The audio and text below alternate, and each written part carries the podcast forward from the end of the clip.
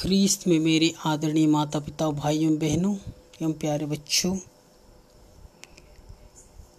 यीशु ख्रीस्त अपने शिष्यों से नया विधान संबंध स्थापित करते हुए उस स्थान के बारे में बतलाते हैं, जहाँ की वह जाने वाले हैं।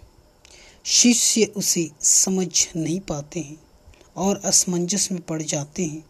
अतः थॉमस ने उनसे कहा प्रभु, हम यह नहीं जानते कि आप कहाँ जा रहे हैं। तो वह मार्ग कैसे जान सकते हैं? यीशु उसका उत्तर देते हुए कहते हैं, मार्ग सत्य और जीवन मैं हूँ। मुझसे होकर गए बिना कोई पिता के पास नहीं आ सकता। मार्ग सत्य और जीवन यीशु ख्रीस्त हैं। यीशु ख्रीस्त का मार्ग प्रेम और भाईचारा का है। आज का सुसमाचार के माध्यम से यीशु ख्रीस्त अपने शिष्यों के साथ हमें भी आशा देते हुए कहते हैं, तुम्हारा हृदय विचलित ना हो। ईश्वर में विश्वास करो और मुझमें भी विश्वास करो। अतः हमें निराश या भयभीत होने का कोई कारण नहीं है। इस संसार में ईश्वर की जानकारी के बिना कुछ भी नहीं घटता। संयोग से होने वाली घटनाएँ भी ईश्वर के लिए अज्ञात नहीं है। ईसा मसीह निश्चित रूप से हमें भी कठिनाइयों से पार लगाकर अपने ईश्वरीय जीवन में भागीदारी भी बनाएँगे। मृत्युपरांत जीवन के बारे में चिंतित होने की भी आवश्यकता नहीं है, क्योंकि पुनर्जीवित मसीह हमारी आशा है।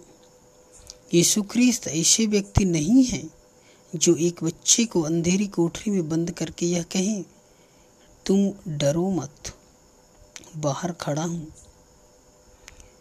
वे हमारी समझ के परे हैं।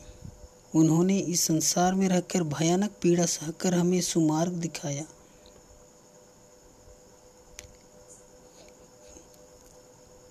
बहुत से लोग हमसे सत्य बोल बोलते हैं, परंतु आज तक किसी ने सत्य का मूर्त रूप प्रस्तुत नहीं कर सका है। लोगों के सामने अगर कोई व्यविचारी पवित्र जीवन व्यतीत करने का उपदेश दी, कोई तानाशाही विनम्रता की शिक्षा देने लगे तो उनकी कौन सुनेगा? कथनी से ज़्यादा प्रभावशाली करनी होती है। नैतिक शिक्षा केवल शब्दों द्वारा नहीं, बल्कि अच्छे व्यवहार से भी दी जा सकती है। यीशु क्रिस्त का जीवन ऐसा ही था। मानो उन्होंने सत्य के साथ अपना संबंध जोड़ रखा हो। उनमें हम नैतिकता का कथन मात्र नहीं, परंतु सचमुच स्वयं नैतिकता की पूर्णता पाते हैं।